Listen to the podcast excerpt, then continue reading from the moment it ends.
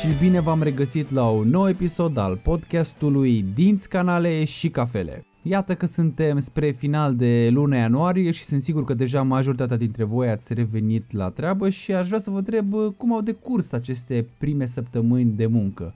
Luna ianuarie știm cu toții că nu este cea mai grozavă lună, cel puțin nu din perspectiva unui medic dentist, pentru că este o lună a controverselor sau a extremelor, nu știu care este termenul cel mai potrivit, dar cel puțin pentru mine așa este în fiecare an. Ce să mai în stânga și în dreapta? Este o lună cât se poate de ciudată în care parcă și pacienții sunt indeciși cu privire la ce anume ar dori să facă și mai ales dacă ar dori să facă ceva. Oare tratamentul respectiv e potrivit, oare ar trebui să-l înceapă acum, oare ar trebui să-l înceapă mai târziu, ce anume trebuie să facă. Și de multe ori pacienții așteaptă un răspuns din partea noastră a medicilor, lucru care mi se pare complet uh, incorrect, pentru că noi putem să recomandăm o anumită intervenție medicală, putem să-i prezentăm pacientului avantajele cât și dezavantajele, dar mai ales și alternativele, dar niciodată nu vom putea să îi sugerăm cu ardoare să realizeze această intervenție, pentru că noi lucrăm în folosul pacientului, iar cel care trebuie să își dorească cu adevărat tratamentul este beneficiarul tratamentului. Așadar, pacientul e cel care trebuie să decidă. Mi se pare însă că în luna ianuarie parcă pacienții își doresc ca noi să decidem tratamentele pentru ei și cumva noi să le dictăm ce anume ar trebui să facă. Nu știu, poate sunt unii colegi care operează în felul ăsta, dar eu niciodată nu am să, să, să fac așa ceva. Niciodată nu am să îi uh, recomand pacientului sau am să-i prezint vreodată pacientului o singură opțiune terapeutică și să-i spun că dacă nu urmează pe aceasta, ei bine, nu e nicio cale de rezolvare sau de soluționare a problemelor sale. Și de asemenea, ianuarie este plin, pentru mine cel puțin, de pacienți care, deși aparent înțeleg foarte clar ceea ce vrei să le spui, la finalul întâlnirii îți adresează o întrebare prin intermediul căreia îți dai seama că de fapt nimic din ce ai explicat nu este clar sau lămurit în vreun fel pentru ei. Iar cu această ocazie permiteți-mi să vă redau o întâmplare amuzantă care s-a petrecut săptămâna aceasta în cabinetul nostru.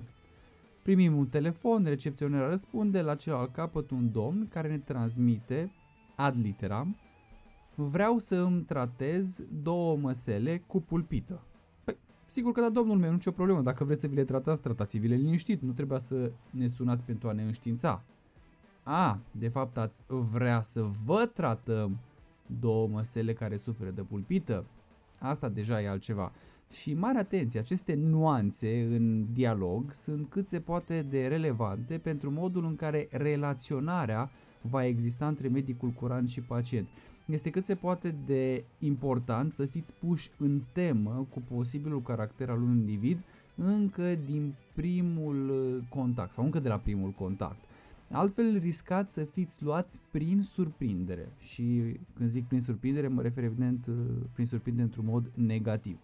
Acum, lăsând deoparte faptul că noi tratăm uh, pacienți și nu dinți și lăsând deoparte faptul că diagnosticul pus de Dr. Google nu este întotdeauna cel mai corect, eu înțeleg uh, că avem indivizi care vor să ne transmită problema lor într-un mod cât mai coerent, astfel încât să ne pregătească cu privire la ce consideră ei că ar trebui noi să realizăm, să realizăm ca manoperă medicală mă refer. Așadar, nu sunt în niciun caz absurd și mi se pare că etica noastră medicală trebuie în primul și în primul rând să ne permite să trecem peste aceste mici probleme și să ne dorim cu adevărat să ajutăm oricare individ care ne-ar solicita la vreun moment dat. Așadar, orice pacient cu siguranță va fi binevenit la o consultație în cabinetul nostru unde vom putea să discutăm și să vedem dacă într-adevăr există compatibilitate între noi. Pentru că din perspectiva mea, compatibilitatea dintre medic și pacient este definitorie pentru un tratament reușit. Dacă relaționați într-un mod dificil cu pacientul. Și când zic relaționare mă refer atât la ceea ce înseamnă comunicare verbală, dar și ceea ce înseamnă obediența pacientului în momentul actului terapeutic. Dacă doar să-i spuneți, vă rog deschideți gura, iar el nu ascultă și din contră poate închide gura, dacă doar să-i spuneți, rotiți capul ușor către dreapta, iar el nici pe departe să vă asculte, dacă din 3 în 3 minute vă întreabă cât mai durează, ei bine, toate aceste lucruri dăunează grav relației dintre medic și pacient. Și nu veți reuși să obțineți rezultatul scontat. Mai mult decât atât, riscați să instaleze frustrarea în cadrul relaționării și frustrarea poate duce chiar la un eșec al terapiei planificate. Tocmai de aceea, uh, eu cel puțin uh, din 2015 sau 2016 nu accept să tratez absolut nici un pacient fără a realiza în prealabil o discuție inițială în cadrul cabinetului în care să ne putem cunoaște și să putem să discutăm și fără a realiza o consultație pentru a putea diagnostica dintele, pentru a putea discuta în amănunt pașii terapeutici și așa mai departe. Excepția, logic, o fac urgențele. Însă noi nu suntem un cabinet care să fim căutați în mod uh, masiv pentru urgențe. De regulă, urgențele pe care le primim sunt fie pacienți care au fost tratați în trecut pentru alte probleme, fie cunoștințe ale pacienților care sunt îndrumați către cabinetul nostru și atunci oarecum sunt puși în temă cu modul nostru de operare. Însă chiar și în acest context în care poate sunteți uh, foarte fermi Uh, în sensul bun al cuvântului, ceea ce înseamnă explicațiile pe care le oferiți. Încercați să redați în amănunt de ce anume trebuie realizat un tratament, care sunt beneficiile tratamentului. De asemenea, explicați pacientului care sunt opțiunile, alternativele pe care le are dacă nu urmează acel tratament, care este prognosticul intervențiilor, ce se poate întâmpla într-un mod negativ dacă nu urmează niciuna dintre indicațiile voastre. Deci încercați să fiți cât mai uh, specifici cu putință există, da, există acele momente în care după o oră de vorbit, pacientul nu a înțeles absolut nimic.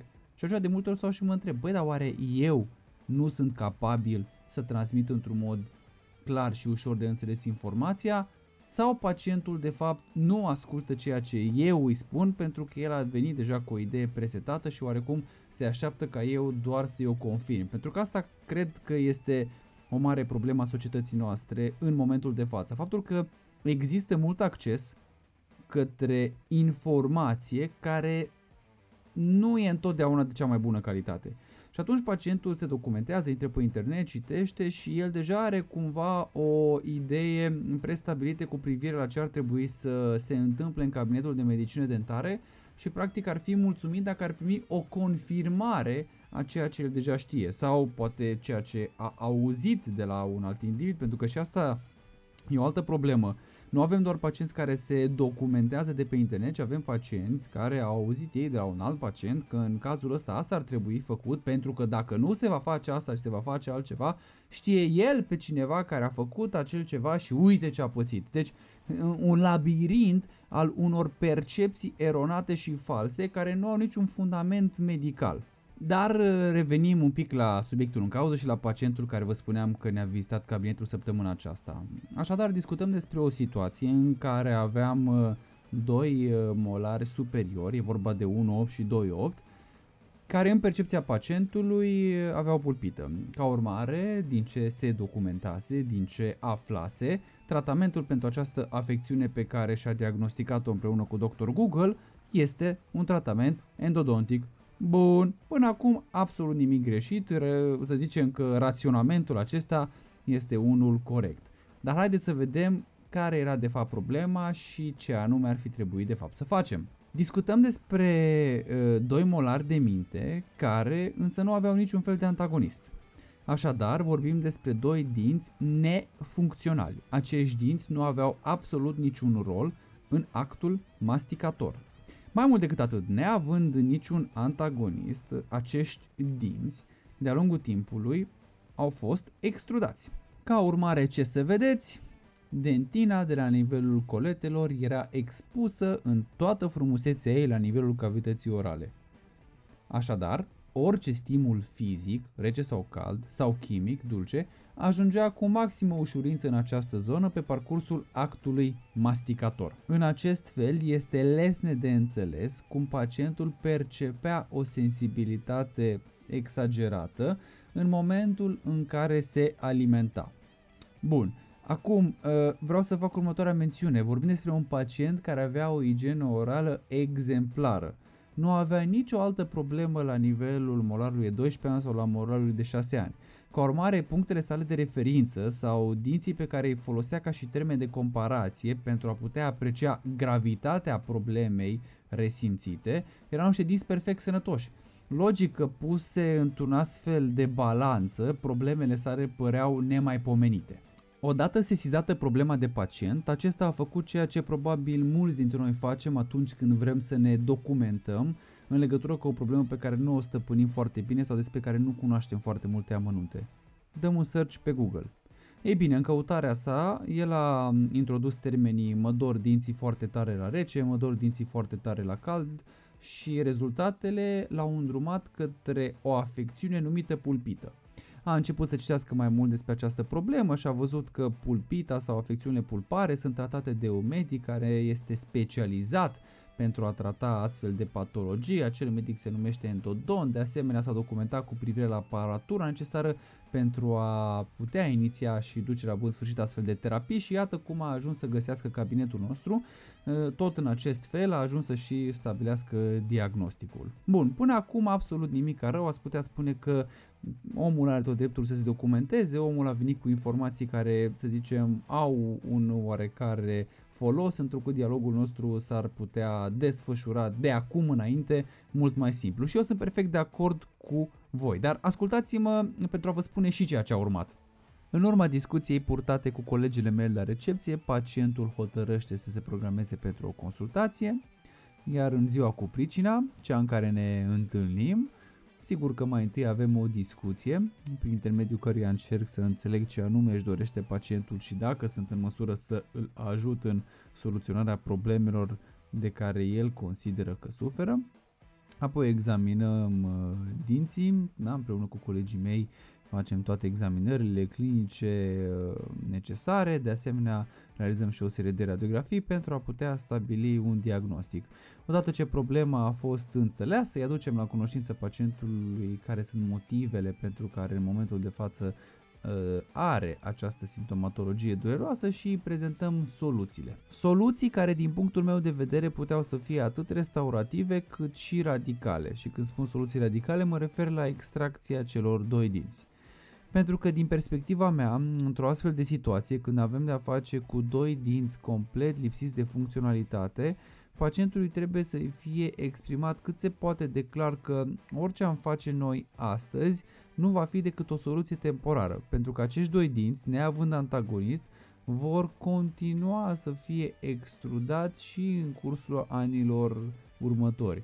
Așadar, pe măsură ce dinții vor avea o mișcare verticală, mai multă dentină și poate pe viitor chiar și cement, va fi expus la nivelul cavității orale și foarte probabil simptomatologia resimțită astăzi va reapărea.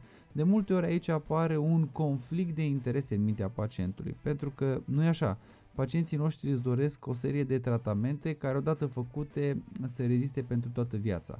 Există în acest moment un blocaj mental în ceea ce înseamnă înțelegerea faptului că un tratament medical, indiferent de natura lui, nu este o garanție pe viață, ci mai degrabă este o îmbunătățire cu termen mai scurt sau mai lung a unei situații date. Iar de aici începe greul. Pentru că din punctul meu de vedere, noi ca medici avem obligația față de pacient de a-i aduce la cunoștință variantele terapeutice într-un mod cât mai obiectiv cu putință. Asta înseamnă că nu trebuie să fim niciodată părtinitor către specializarea pe care o avem. E oarecum ușor de înțeles de ce pentru mine ar fi de departe cel mai simplu lucru să îi fac acestui pacient un tratament endodontic – mai ales în contextul în care percepția sa despre necesitatea acestei intervenții era una destul de bine împământenită încă din momentul în care a intrat în cabinet. Cu toate astea, niciodată nu am să pun în aplicare un plan de tratament dacă el nu se bazează pe un diagnostic de certitudine foarte clar. Și iată cum, într-o situație precum aceasta, noi trebuie să-i aducem la cunoștință pacientului două opțiuni de tratament dintre care una este cea radicală. Extracția dentară. Căci despre ea vorbim. Și dacă stăm bine să ne gândim și să privim lucrurile într-o perspectivă largă, poate că ar fi chiar varianta de lecție. Adică eu mă gândesc dacă ar fi dinții mei aceștia și mă pun în situația pacientului și sincer vă spun că poate mi s-ar părea mult mai justificat ca decât să investesc într-un tratament restaurativ care mai mult decât orice o să fie un compromis în situația dată, pentru că nu, dinții ăștia fiind complet lipsiți de funcționalitate și neavând antagonist, vor continua să aibă o mișcare de extruzie și pe viitor. Așadar, această mișcare verticală nu va face decât să expună mai multe dentină și poate și cement pe viitor, poate va avea complicații endoparodontale, deci indiferent de ce vom face astăzi acum pentru a alina simptomatologia existentă, de fapt cauza problemelor nu va fi eliminată. În contextul unui pacient perfect sănătos cu o dantură integră și fără alte probleme dentare, nu văd de ce ne-am dorit cu tot din adinsul să păstrăm niște dinți care, oricât de dur ar suna, sunt inutili. Ca urmare, conversația purtată a gravitat în jurul înțelegerii originii simptomatologiei prezente, dar am explorat împreună și variantele terapeutice care se aflau la îndemână, respectiv varianta restaurativă cât și cea radicală. Niciodată însă nu am adus în discuție posibilitatea efectuării unui tratament endodontic, pentru că după cum v-am spus, pulpa nu era afectată irreversibil. Neavând un diagnostic care să ne împingă către un tratament de canal, nu și avea sensul o astfel de discuție. Toate faine și frumoase, după ce încheiem discuția, pacientul se ridică din scaun, mergem împreună la recepție, îi prezint uh, lista cu onorare, îi spun ce trebuie să achite, îl întreb din nou dacă e ceva întrebare care poate uh, a rămas nelămurită și ar mai vrea să mai discutăm ceva, pacientul îmi spune că nu, tot e ok, a înțeles, uh, achită serviciile uh, prestate și apoi se pregătește să iasă. Deci, și aici mă jur, deci mă jur, pacientul cu mâna pe clanță, eu eram în continuare la recepție cu colega mea, discutam ceva lucruri, pacientul cu mâna pe clanță se întoarce așa cu capul către mine, deci nici măcar cu tot corpul, doar cu capul către mine și îmi spune dar totuși dacă mă hotărăsc pentru tratament endodontic, l-am putea face?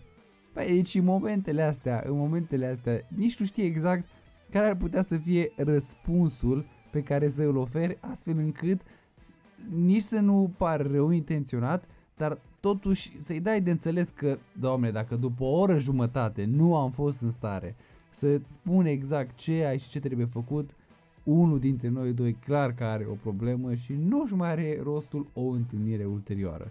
No, cam așa este luna ianuarie pentru mine. Dacă și pentru voi este așa și aveți și voi genul ăsta de întâmplări cu pacienți, să știți că chiar m-ar interesa să-l aflu, de aceea trimiteți un mesaj sau lăsați un coment pe Facebook sau pe Instagram sau așa mai departe și da, povești de genul acesta.